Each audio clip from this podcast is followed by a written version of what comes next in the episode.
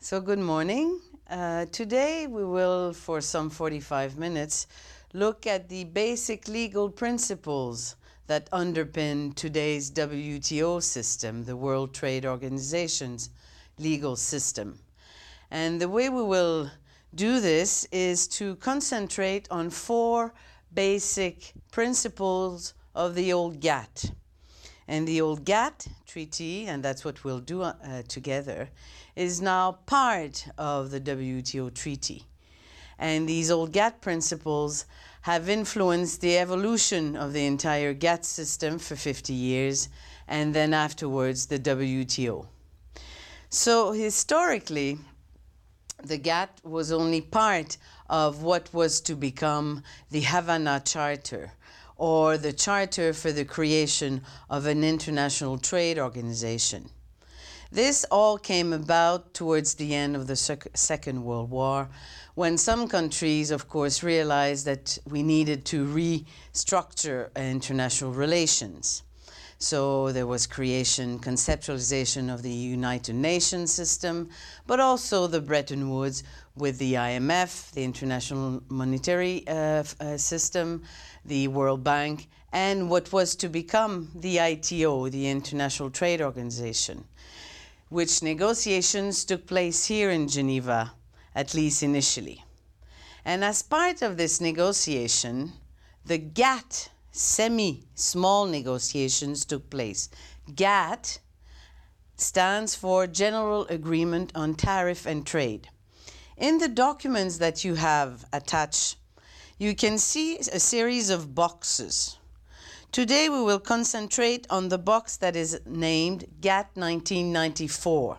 The GATT 1994, as you can see, is only one component of what is today the Annex 1A.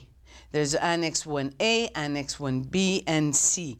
This is the series of rules on trade in goods, Annex 1A, Annex 1B, trade in services, and Annex 1C, intellectual property agreements. Let's now look at what are these rules on GATT. Four of them I mentioned. The first one, the obligation to respect tariff commitments. The second one is the most favored nation principle, the third one, the prohibition on quotas at the border, and the last one, the national treatment. I'll try to explain generally what they mean, give an example, and then try briefly to explain how and what they mean today in the WTO. So the first rule is that countries in the GATT agree to respect their tariff commitments. As I mentioned, this is part, and this was part of a bigger trade negotiations that dealt with things other than tariff. But it became clear at the time that the most obvious restriction on trade were tariff. What are tariff? Tariff are sums of money collected at the border upon the importation of goods. So let's look at what it could look like if I take countries that I will call A and B, and where firms in country A want to export tables in country B. So we have country A and B. And here you have in A a producers of table. And let's say that this table is worth $10. And the firm in A wants to export in B. And here it's the border. What happened after the Second World War, and I'm using completely funny numbers, but just to make explanations more simple, country B is a sovereign state. In international law, states can do what they want if they respect, of course, their treaty obligations.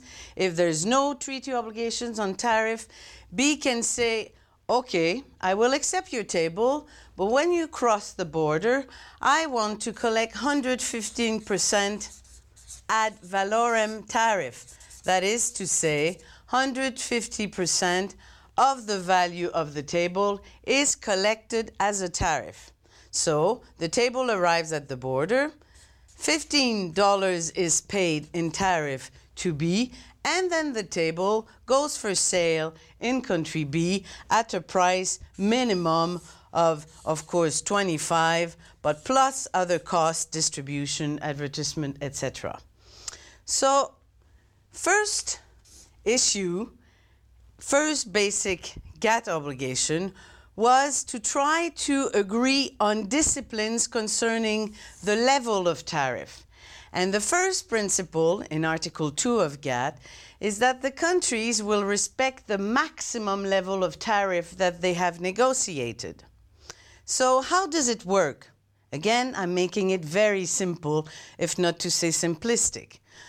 The way it works is simply that the representative of A goes to B and says, look, I've been sending tables to you and you've been collecting 150%, but some other day 175%, some other day maybe even 300%.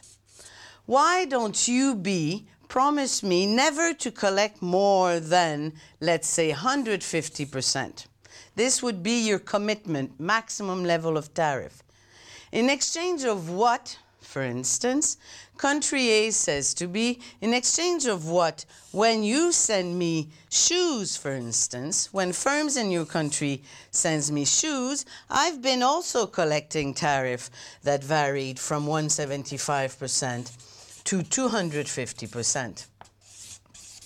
If you promise me that when I export table, you don't collect more than 150%, I will in exchange, and these numbers can vary, I will in exchange commit not to collect more than 175% on your shoes. Now you may wonder, why would country B accept to bind itself not to collect more than 150%? Why? Well, basically, it's because the firms in country B, the firms of shoes, for instance, would go to the government B and say, yes, yes, please give this commitment, accept not to collect more than 150% on importation of tables, because in exchange, country A will never collect more than 175% on my export of shoes, and me, firms producing shoes, me, I give a lot of jobs and I'm very important for your economy. So it is for country B, the government of B, to balance the interest they have in protecting, for instance, the domestic producers of tables. Because in country B, the domestic producers of tables will go to the government and say, no, no, no, no, no, don't accept 150. You should go to 300 or take no commitments because I don't want competition on tables from abroad. But then it's for the government B to decide how much it can impose on its table industry and how much favor it can give to its shoe producers industry. And this is always negotiations that take place within country B. So the first principle is that countries will respect the commitments they took on tariff. And in this little example, B would commit never to collect more than 150% on the importation of tables in woods, for instance. If you go on the third floor of the GATT building, the WTO building today, you have a room with binders for each country, and then you have for each product the maximum tariff that is legally possible to collect. A round of negotiation initially was a round where countries sat together and tried to agree on reduction of tariffs. These rounds of negotiations took place, 8 of them took place every so many years. That's the first principle. Countries must respect the maximum level of binding they've committed to. They're not obliged, but of course they are encouraged to, because if country B gives a commitment on importation of tables, it will also get a commitment from another member on its exports. The second principle is called the most nation favor principle. This is the idea of a club. Very sort of traditional club idea. What does it mean? It means that you must treat members of the club better than those outside the club. The club is the GATT, today the WTO. But the MFN principle is also relevant in tariff negotiation because it provides for the multilateralization of this bilateral negotiation. So in practice, what does it mean? Simply that once this negotiation is completed and country B has accepted to bind itself, to bind the tariff level on its tables to 150%, and by the way, the technical term for this is binding. The binding is the maximum level of duty. Once this is done, and let's say country C is also a member of the GATT, country C starts selling and exporting tables to B, it means that C can also benefit from the maximum level of duty committed. So if C sells table and export tables at whatever price, let's say $12, when they arrive at the border, country B cannot collect more than 150% on those tables. In fact, on all similar tables coming from GATT contracting parties, coming from WTO members. So this is the second principle, that any privilege or benefit, such as the benefit coming from a maximum level of tariff, any benefit is given to all GATT contracting parties.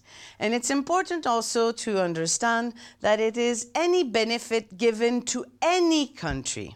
So if, for instance, country B, in the context of a bilateral treaty between B and Russia, for instance, Russia is not member of the GATT or the WTO today, if B had given a tariff privilege to imports from Russia, all GATT contracting parties and today WTO members are entitled to the same benefit. So benefits that a GATT WTO member gives to imports from any country must be given to all imports of all GATT WTO members. So we have seen now two basic principles. The first one, an effort to reduce tariff levels, but mainly a commitment to respect maximum negotiated. I should say immediately that although these are binding, there is a procedure to revise a tariff level and increase it. Every 3 years, governments can request a renegotiation, but will have to give compensation in exchange. So respect of bindings, most favored nation principle, second principle, fundamental principles. These two first are really the backbone of the system. The two other principles that we call also market access principle are the prohibition of quotas and national treatment.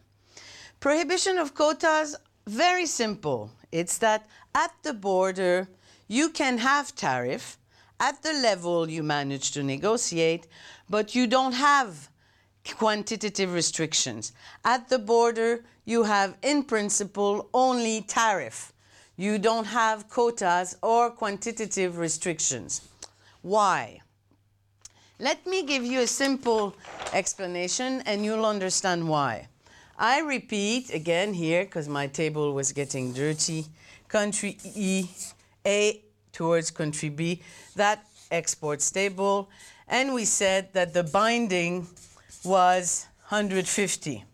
As I said, these numbers are astronomic because today, on average, in rich countries, imports of industrial products are subject to an average of 4% ad valorem tariff. So you can see that the tariff level have gone down quite a bit through negotiations. So we mentioned binding at 150%. Article 2 of the GATT says you must respect your binding. Of course you can go below, but you can never go above. The other principle, the most favored nation principle, whatever tariff you have at the border, whatever benefit or privilege you give to a country, you must give to imports from all GATT WTO members. And the third rule, at the border, you can only have tariff. At the border, you cannot have quotas.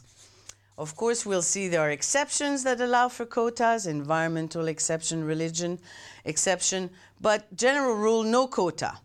Imagine that you are the representative of country A, you're in Geneva, and you've negotiated this deal at 150. You go back home, you're delighted. Of course, you get a promotion, everybody's happy, because producers of table in country A know that with a maximum binding of 150 that doesn't fluctuate, they know that they will be able to sell a lot of tables. So more jobs, the government is delighted, you get a promotion. All is very well, but the following year, country A, firms in country A export tables, full of tables arrive on a boat, and then country B says, yes, yes, I will collect only 150%, but I take only 3 tables. So you'll say, wow, I didn't think this was the deal. I thought that once I negotiate my tariff, and if of course I pay the tariff at the border, I thought that I could export as many tables as I wanted. So the logic of this other rule, Article 11, is to basically protect the value of negotiated tariff maximums. So that's the prohibition of quotas at the border as a principle. The last basic principle, if you want, is Article 3, and that's the fundamental provisions of the GATT. Still today, maybe a great deal of dispute would be resolved if countries respected the principle of national treatment. What is this principle? Very simple. It's a principle that says governments cannot use any form of regulations to protect their domestic production. So, how does it work? Because this principle is simple. Government cannot protect their domestic production, cannot favor domestic goods. So, governments can collect a tariff at the border, that's legal. But once the good has crossed the border, it must be treated like other domestic similar goods. Put yourself again in the shoes of the negotiators at the beginning when these rules were created. You just negotiated, I mentioned, an excellent tariff binding at 150. Your tariff was sometimes 300, 200, now maximum 150. You go back home, you're promoted, everybody's happy, produce tables, more jobs. Boat full of tables arrive at country B. The following year, country B says, yes, yes, I will respect my binding, I will collect only 150%, but your tables, you will sell them only outside the cities, in small shops, only on Sundays, from midnight to 3 o'clock. And on top, when people buy your table instead of mine, there's a sales tax of 200%, but if they buy my tables, similar to your tables, there's no sales tax. So you'll say, wow, what's the purpose of negotiating a maximum tariff? I thought that once I pay the tariff, it's a club, and I'm treated like all the other tables. So that's the purpose of GATT national treatment that prohibits government from using either fiscal regulations, taxes, or other form of regulations to protect the domestic tables. Very simple, but terribly difficult for governments to enforce because people in the country B are convinced that the job of their government is to protect them, to protect their production. But this is the first commitment that GATT contracting parties took and still today WTO members. They promised that besides tariff at the border, they will never use protectionism to protect their own domestic production. And that's what we say the main goal of Article 3 on national treatment is to avoid protectionism. So these are the 4 basic market access principles of the GATT that influenced not only the creation of the GATT at the time, but that were at the basis of the new WTO agreement that introduced rules not only for tables and other merchandises, but rules for services and intellectual property. These four basic principles are the backbone of the GATT and still relevant today. Before we go and look at the exceptions, a few words on the history. The GATT, as I mentioned, was to be part of a bigger treaty, the ITO or the Havana Charter. And the United States initially had invited some 40 countries to sit around a table and try to fix maximums on tariff level.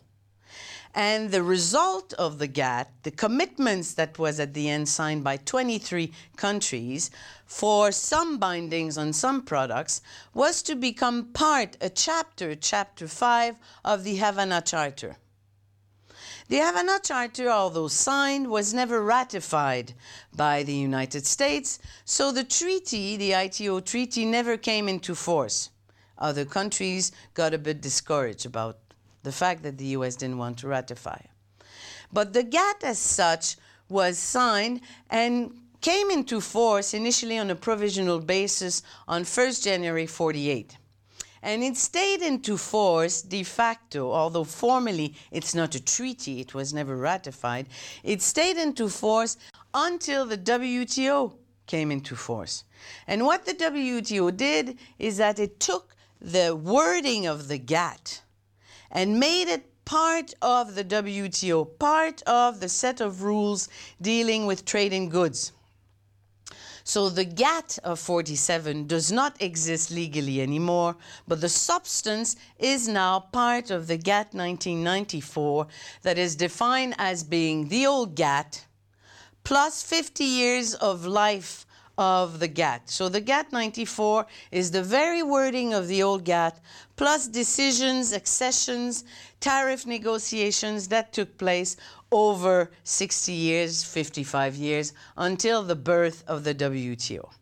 So we've looked at the four basic market access rules. Now let's look at the exceptions. The first exception that I'd like to talk about is not an exception, but initially it was treated as an exception in favor of imports from developing countries.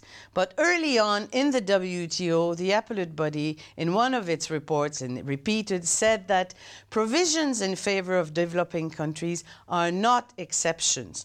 Provisions in favor of developing countries that give them more time or less stringent obligations are really only qualifications of main rights, which means that the developing countries don't have to come and prove that they're entitled to a special provision. Once they claim that they are developing countries, they remain developing countries, and it is for those who challenge that status or challenge the right to specific provisions to prove that the country in question is not a developing country.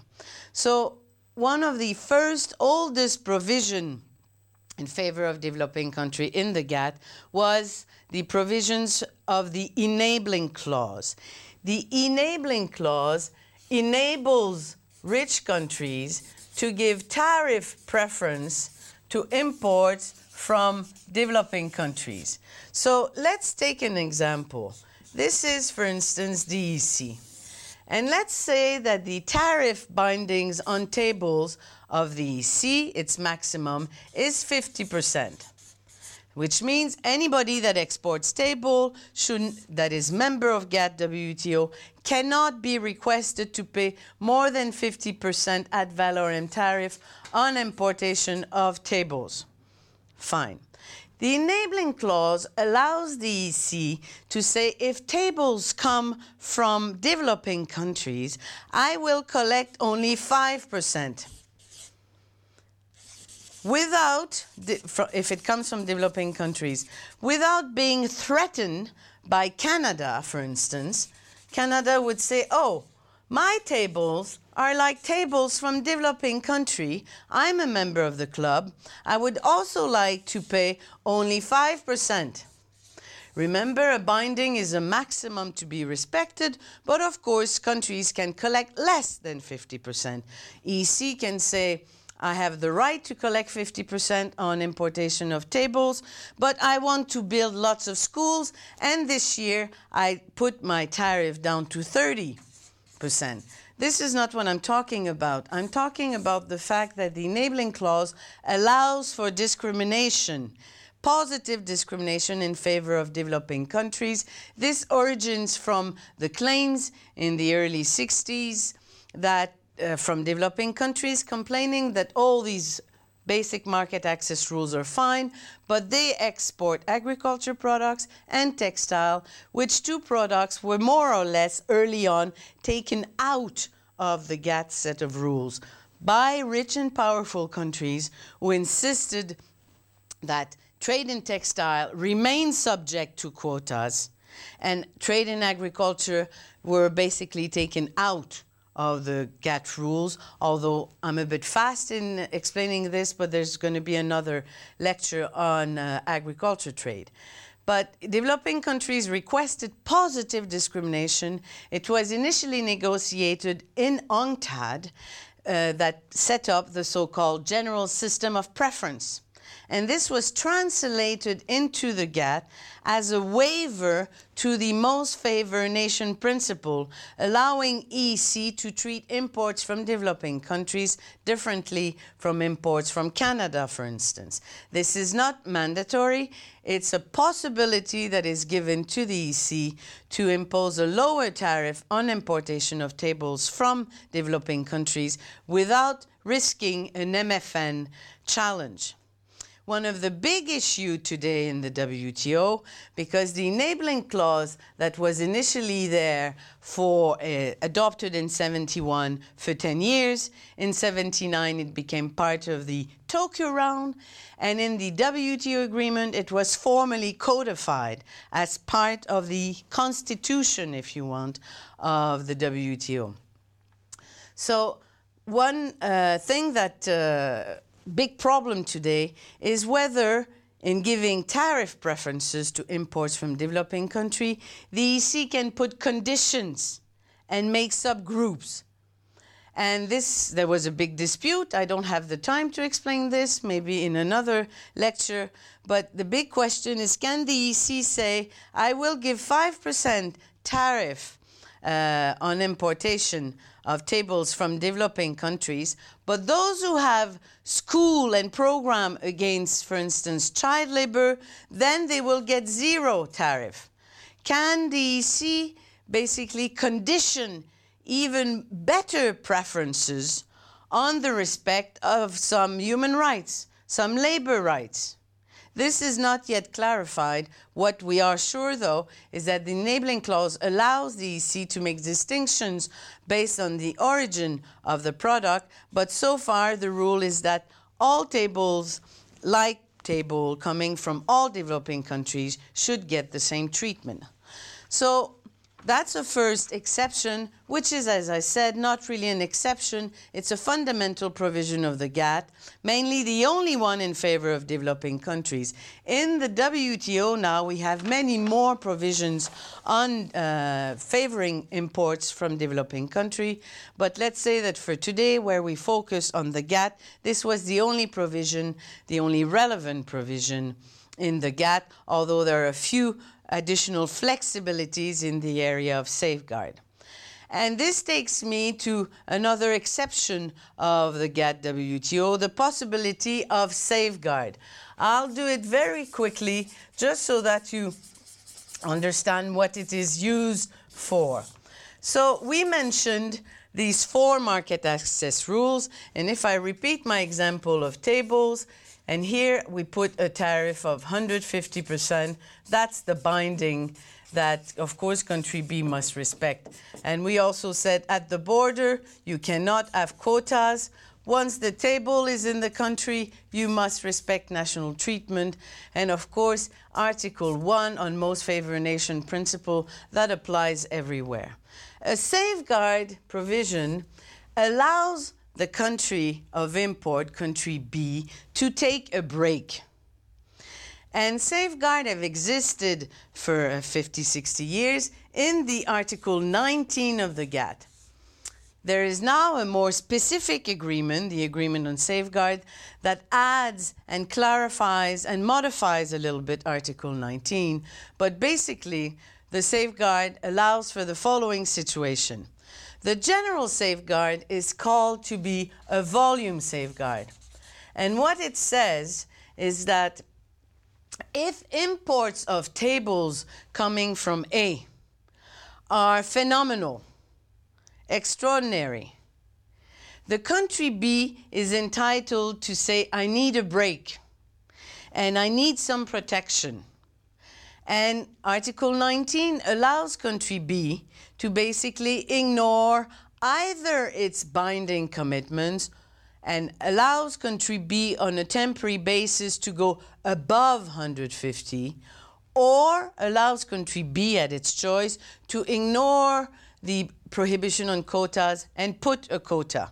So if I take a simple example, let's say that in 1999, these numbers are again completely invented. In 1999, country A exported to country B 100 tables.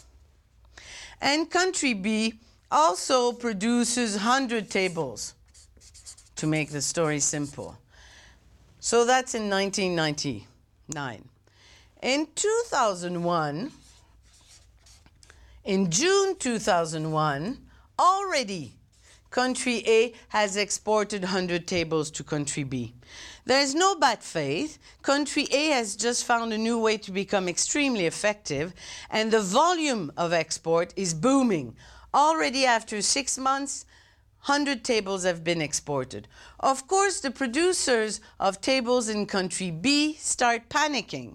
Wow, if already 100 tables, I will not be able to sell my own table. So the industry goes to the government B and says, please take protection, help us a bit.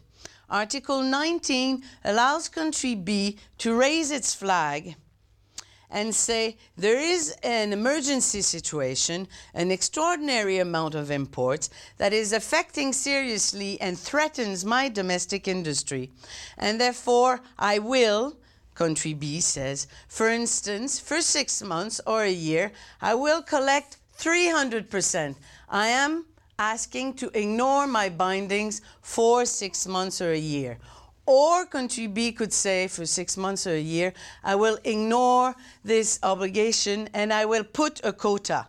No more than 150 tables in 2001, for instance. The way it is done is that the country B will invite all members of the WTO, at the time GATT, and try to agree with them how long the safeguard period for and what level and what form. A quota or a tariff. If there's no agreement, usually country B will go ahead, will do what it wants, and then country A or other exporter will sue country B and will say, your safeguard is illegal. In fact, you violate your bindings or you violate your prohibition of quotas without justification. This is the general basic safeguard. We have now more specific safeguards. There were for 10 years a special safeguards on textile, because textiles restrictions and quotas in the WTO were tolerated for 10 years only and then phased out, subject to special safeguard. We have special safeguard in agriculture also. We have a special safeguard for development, very important, where country B can say, I have an infant industry and for some time I'd like to be entitled to ignore my basic market access rules. So I'm describing this generally, very generally, so that you're aware that it is wrong when people say that GATT is just about free trade, no protection. GATT is not about free trade, first of all, because tariffs are legal. But also, GATT contains rules that allows the importing country to protect themselves, at least on a temporary basis. Under the GATT, there was no time period for safeguard measures. Under the WTO, it's written that safeguards should last only for 4 years, could be renewed only once, unless It's an importing developing country, in which case the total period of safeguard can go to 12 years. So that's another fundamental set of exceptions that we should really call conditional rights. Now, another exception is the series of general exceptions. The general exceptions are listed in Article 20 of the GATT. And the general exceptions basically, and they're there for still today 60 years, allows a country, a GATT contracting party, to give priority to policies other than trade, so far and so long as the importing country is not protectionist. So I'll look at one or two of these exceptions, but they all function the same. If you have with you the provisions of the GATT Article 20, have a look at it. It's made of two parts. A first paragraph that we call the chapeau of 20, even in English, and then a series of sub-paragraphs that identify specific policies. So 20B, for instance, talk about health of animal, plants, and human beings. Country A talk about public morals. Country G talk about environment. So how does it work? So if I take country exception A, exception A says that a member, a GATT contracting party, can take a measure necessary for the protection of public morals. It's under this provision that countries are allowed to invoke religion to treat imports differently. To ban, Muslim country can clearly ban importation of alcohol, for instance, and they can invoke Article 20A. 20B allows a country to protect its people from health and disease, etc. And G, protect the environment.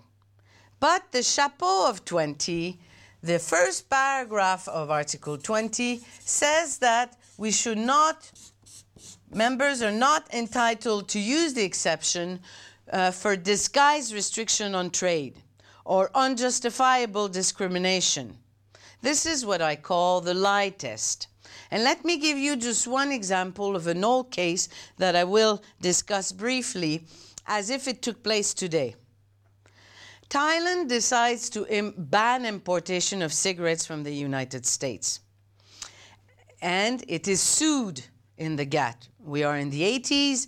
There's no NGO movement yet. Still, there's a mini trial in the GATT. The World Health Organization comes and says Thailand is correct, smoking is bad, etc. But then questions are asked, because Thailand was invoking Article 20B and said, I ban importation of cigarettes from the United States because it's bad for the health of my people. Fine, no problem. Now, let's see whether this is very true. First question, why do you ban cigarettes just from the United States? Then, of course, Thailand says, well, cigarettes from the United States, you know, they're always bad, etc. Well, the real question is, if, for instance, the cigarettes from the United States contain more nicotine, then you could have a domestic regulation in Thailand that says cigarettes to be sold in Thailand must not have more than X level of nicotine. You don't target only the United States, because maybe cigarettes from Mexico or cigarettes from other countries are as bad as the American ones. You cannot focus on one country. And furthermore, and here I'm changing a bit the story to make it more simple and quicker, furthermore, the panel said to Thailand, it's funny that you say that you do it for health reason, because I notice that you have taxes, much higher taxes on domestic cigarettes, on imported cigarettes than on domestic cigarettes. But why do you give subsidies to your domestic producers of cigarettes if you say that you have a policy for the protection of health of your people? So altogether, if I may say, what the case law said to Thailand is, yes, you are entitled to ban cigarettes, for instance, for health reason, but then it should be accompanied with some domestic policies and regulation that confirm that this is really a health policy and that it's not protecting your domestic producers of cigarettes. Again, always the same obsession in GATT WTO, avoiding protectionism while allowing countries to give priority to policies other than trade if they do it coherently and in good faith. The goal of the chapeau of Article 20 is to control the good faith of the countries in question, imposing policies that restrict trade. So is it possible to restrict trade? Yes, it is, so long as it is done for good faith policies recognized in Article 20. Now, so we saw the first sort of main exception, safeguard. Now the general exceptions, I didn't go through much details, but we know that there are exceptions that allow Muslim countries, for instance, to restrict importation of alcohol so long as they're coherent. If they produce alcohol, export alcohol, and import from other places, then they cannot invoke religion to ban importation of alcohol from some country. Third exception, and a fundamental one, it's the exception that in favor of regional trade agreement. This is quite complicated, and you will have another lecture just on regional trade agreements. But two words to explain what it allows. It is first an exception to the most favored nation principle, but it can also be considered an exception to more than the most favored nation principle. What is it? It is basically a rule that allows two countries to develop preferences between the two that they will not give to the outside world. So I'll take again a very simple, not to say simplistic example with tables, and we'll know a bit what it means. There are two main regional trade agreements discussed in Article 24 of the GATT. It's the free trade agreements and the customs union. So first, let's look at what is an FTA, a free trade agreement. And is it legal? Article 24 could not prohibit free trade agreements. They existed before the GATT. You had at the time preferences between some countries, like the Commonwealth in place. You had also regional sort of cultural or security agreements between countries. So Article 24 recognized the right of states to form preferential agreement so long as they respect certain conditions. Three of them mainly. We'll look at these conditions that are also in the form of the definition of what is a WTO-compatible free trade agreement.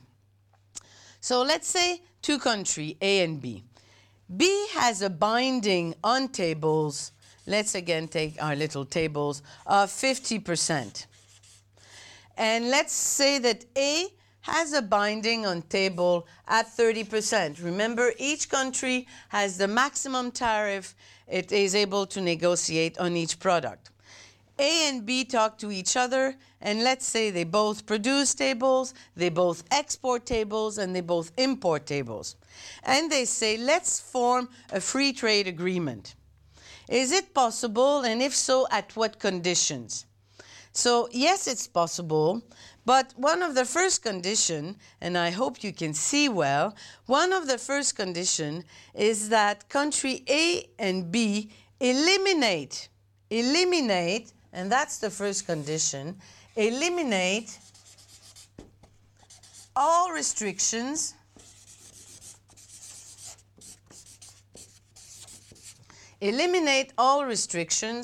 on substantially all the trade between the two.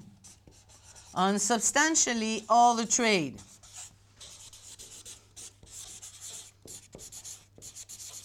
Between the two. I hope you can see this.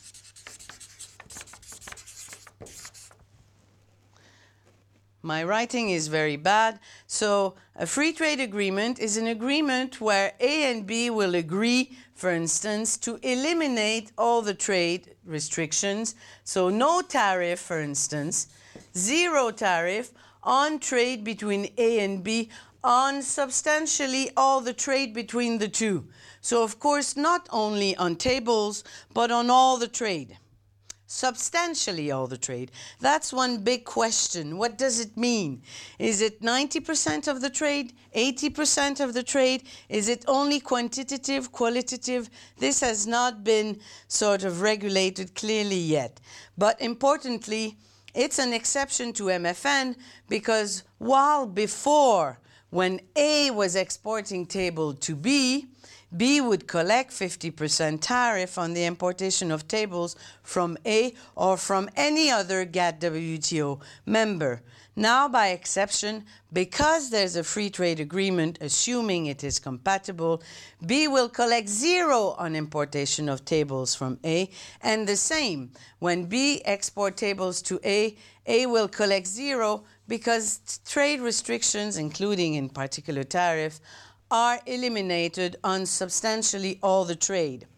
Now, a free trade agreement, and this is where the distinction comes with customs union, a free trade agreement is an agreement where both parties, and of course there could be more, but we do it with two countries now, where both countries maintain their autonomy on their external trade policies. So B maintain a tariff with the outside world at 50 and A maintain a tariff at 30. There are, however, two important points here. One is about rules of origin and the other one is about control at the border. Rule of origin will determine what is a table coming from A that will get zero tariff, what is a table coming from B that will get zero tariff if exported to A. What is a table from the free trade agreement that will benefit from the zero tariff, internal zero tariff? These are rules of origin because in reality nowadays, a table may be built in A, painted outside with paint coming from country B, where the worker comes from country W, etc. So is it really a table from A? Because only the table of A will get zero tariff, only the table of B towards A will get zero tariff. The tables coming from outside the FTA will remain subject to the respective tariff of the two countries. So fundamental issue, rules of origin to be checked that determine what is the flag of the product, what is the nationality. Now imagine that you are a producer of table in country W, and this country is party to the GATT member of the WTO. And W used to export, has enterprise here, that used to export tables in country B, and they used to pay 50% tariff. W firms here think they're very clever. They say, what I'll do is I'll take my table, I will export them in country A, I will pay only 30%, and then I will pass here and I'll pay zero. And then I save 20% ad valorem tariff. The firms in WTO, instead of going here, paying the tariff at 50% and then selling the table to the purchasers here, they think, I will avoid the tariff of 50%, I will export in country A, pay only 30%, and then I will benefit from zero tariff from A to B because there's zero tariff there. No, says Article 24, unless tables are table of the FTA members of A or B, you can very well go here, pay 30%, but at the border here, there will be control of the nationality of the product, if you want, and an additional 20% will be collected so that B doesn't lose its traditional tariff collection. So, two important rules on free trade agreements. And now, Just a small point on customs union. It's getting a bit messy, the table, the charter. But the customs union, and I will redraft this, is contrary to a free trade agreement, an agreement where A and B decide to harmonize their external trade policy. So they will harmonize to end up with the same tariff. So if I take again this example, the same example, we had country A and country B, and we said that the binding of B on table was 50% and that of A was 30%. We said that a regional trade agreement, basically restriction on trade must be eliminated. That's very important. Eliminated on substantially all the trade. That's also like in a free trade agreement on substantially all the trade. But for a customs union, and that's what we're discussing now as distinct from a free trade agreement, the two countries decide to harmonize their external trade policy and may need to give compensation, harmonization and compensation process. Why? Because A and B decide not only that trade between the two will be free of restriction, but they harmonize their external trade policy. And often it is done in the form of an average. So here they would decide, now on, our average tariff will be 40% all around the customs union. But of course, for country, let's take our little example, country W used to be able to sell table in country B, quite happy, because the tariff now becomes 40%. Fine. But if tables came from country, for instance, C, country C used to export table to firms in A and used to benefit from a tariff of 30%. Now it's 40%. So country C is entitled to a form of compensation from A and B in another sector. For instance, if C used to export also shoes, it's possible that the overall tariff on shoes go down or up, but it's possible that A and B says, okay, country C, I see that now you become subject to 10% more. I propose that we give you an additional reduction on importations of cars. These are exercises of compensation under Article 28, very complex, but it's to make sure that the principle of Article 24 is respected. Countries have the right to form regional trade agreements and to give preferences to each other. The logic of that is that if trade increases a lot between two countries, they will both become richer and both import more from outside. So yes, countries have a right to do this, but of course this should not be at the detriment of outsiders. So preferences inside, you cannot ask the outside world to pay for it. Hence the need to provide compensation if the harmonization of the policies of the two countries in a customs union lead to such a result. So I've done with you now quickly, but an overall description of the four GATT market access rules and the main exceptions. There's an exception that I didn't mention, is the exception for security that exists, that is a bit like Article 20, but we have not much case law on this, not much information. But again, it allows a country to say, I ignore one or all of the GATT market access rules for security reason. These are the main GATT rules that are still part of the WTO and that importantly have affected and were in the mind of negotiators of the WTO when they started creating new rules. What you can see on the chart, the other chart that you have with you, entitled Legal Structure of the WTO, you see, if you look on the left-hand side, Annex 1A, you have the GATT 1994, and I mentioned the GATT 1994 is the old GATT plus 50 years of life. And below the GATT 1994, you have a series of boxes. One is entitled, for instance, in the bottom, Safeguard, then Subsidies, then Rules of Origin. These are new WTO agreements, but they have done basically nothing but clarifying the old GATT provisions, sometimes little amendments, but all these additional agreements are nothing but expansion of the old GATT. That's why it's important to understand the basic GATT rules in order to appreciate what has maybe changed a little bit with the new WTO agreements. What I have not discussed today are additional rules that exist on subsidies and dumping. These rules are called rules on undistorted competition. These are rules also called on fair trade. Because early on, countries said, yes, it's all very well, these tariff negotiations, but really, it doesn't help if one country has a lot of money and gives subsidies to producers and another one doesn't.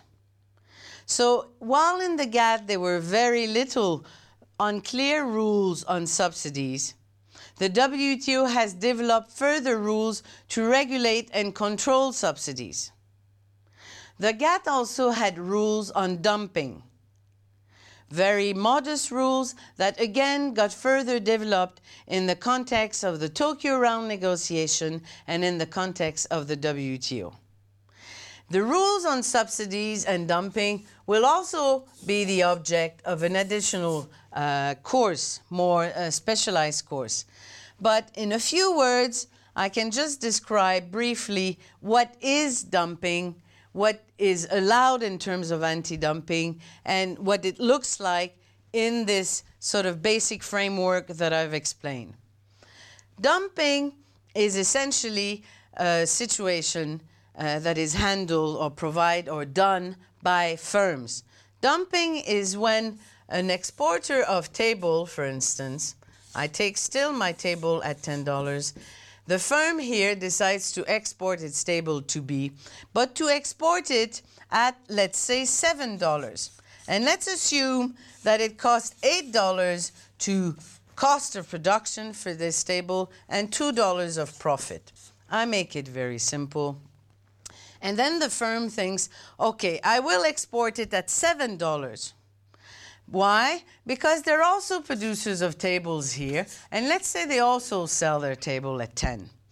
I do this, firm says, because I want basically to eliminate the domestic competition, and I want to be able to penetrate that market, so I accept for a while to lose money, but I will eventually be able to gain market access. This situation is a very simple, not to say simplistic, situation of dumping.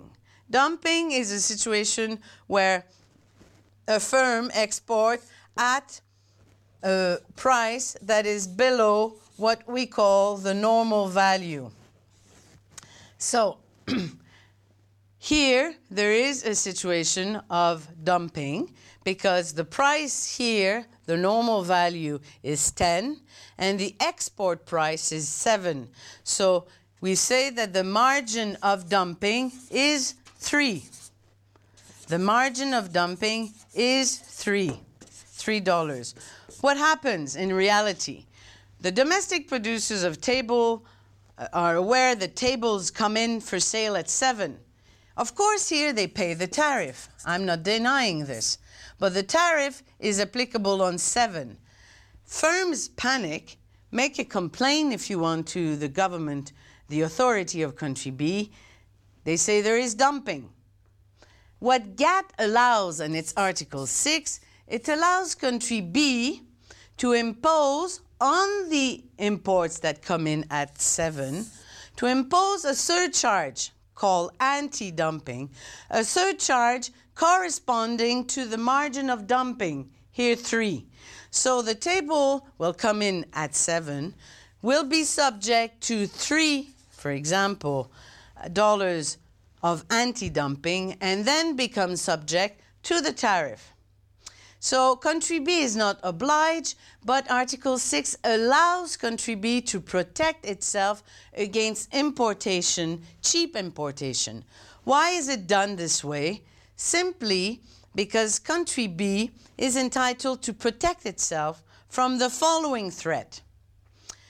Governments, and this started early on after the First World War, worried that if you allow firms in country A to export tables at such a cheap price, what will happen is that, of course, the cheap table at 7 will eliminate eventually the domestic producers of table, because consumers will prefer to buy identical imported table at $7. And once the domestic competition is eliminated, the foreign producers will abuse its position, its monopoly position, and will start increasing the price of tables at 8, 9, 10, 11, and 12. This is very bad in the context of international relations.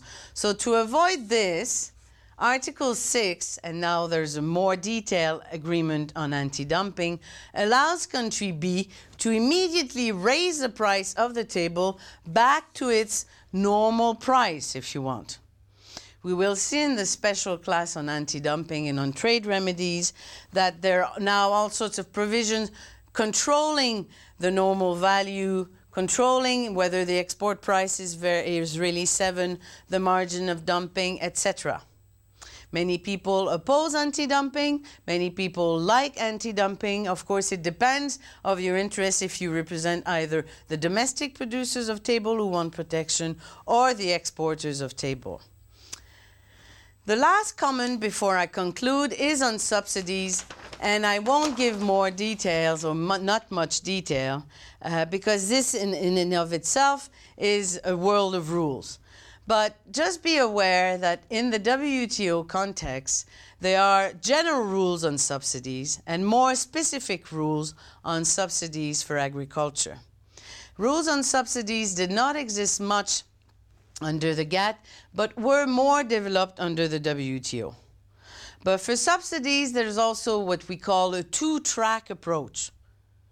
A government can always challenge another one and say the subsidies program that you have in place are contrary to the rules of the GATT. But also, a country in some circumstances is entitled at the border, a bit like anti-dumping, if an imported table arrives at the border and has benefited from illegal subsidies, the importing country is entitled to collect at the border an amount to compensate for this illegal subsidy level. So again, I'll be very simple with simplistic numbers. If the table here costs $10 to produce, and the government helps the firm and gives a $3 subsidy so that the table can cross the border and be exported, for instance, it's a subsidy on exportation, be exported at 7. B has also domestic producers of table.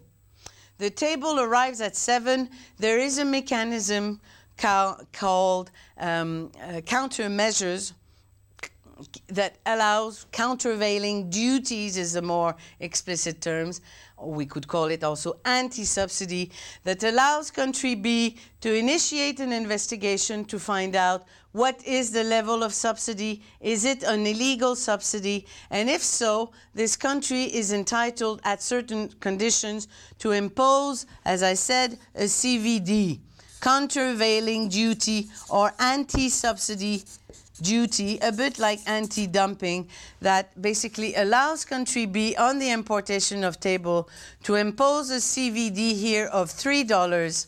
So the table really comes in at 10 before you impose the tariff.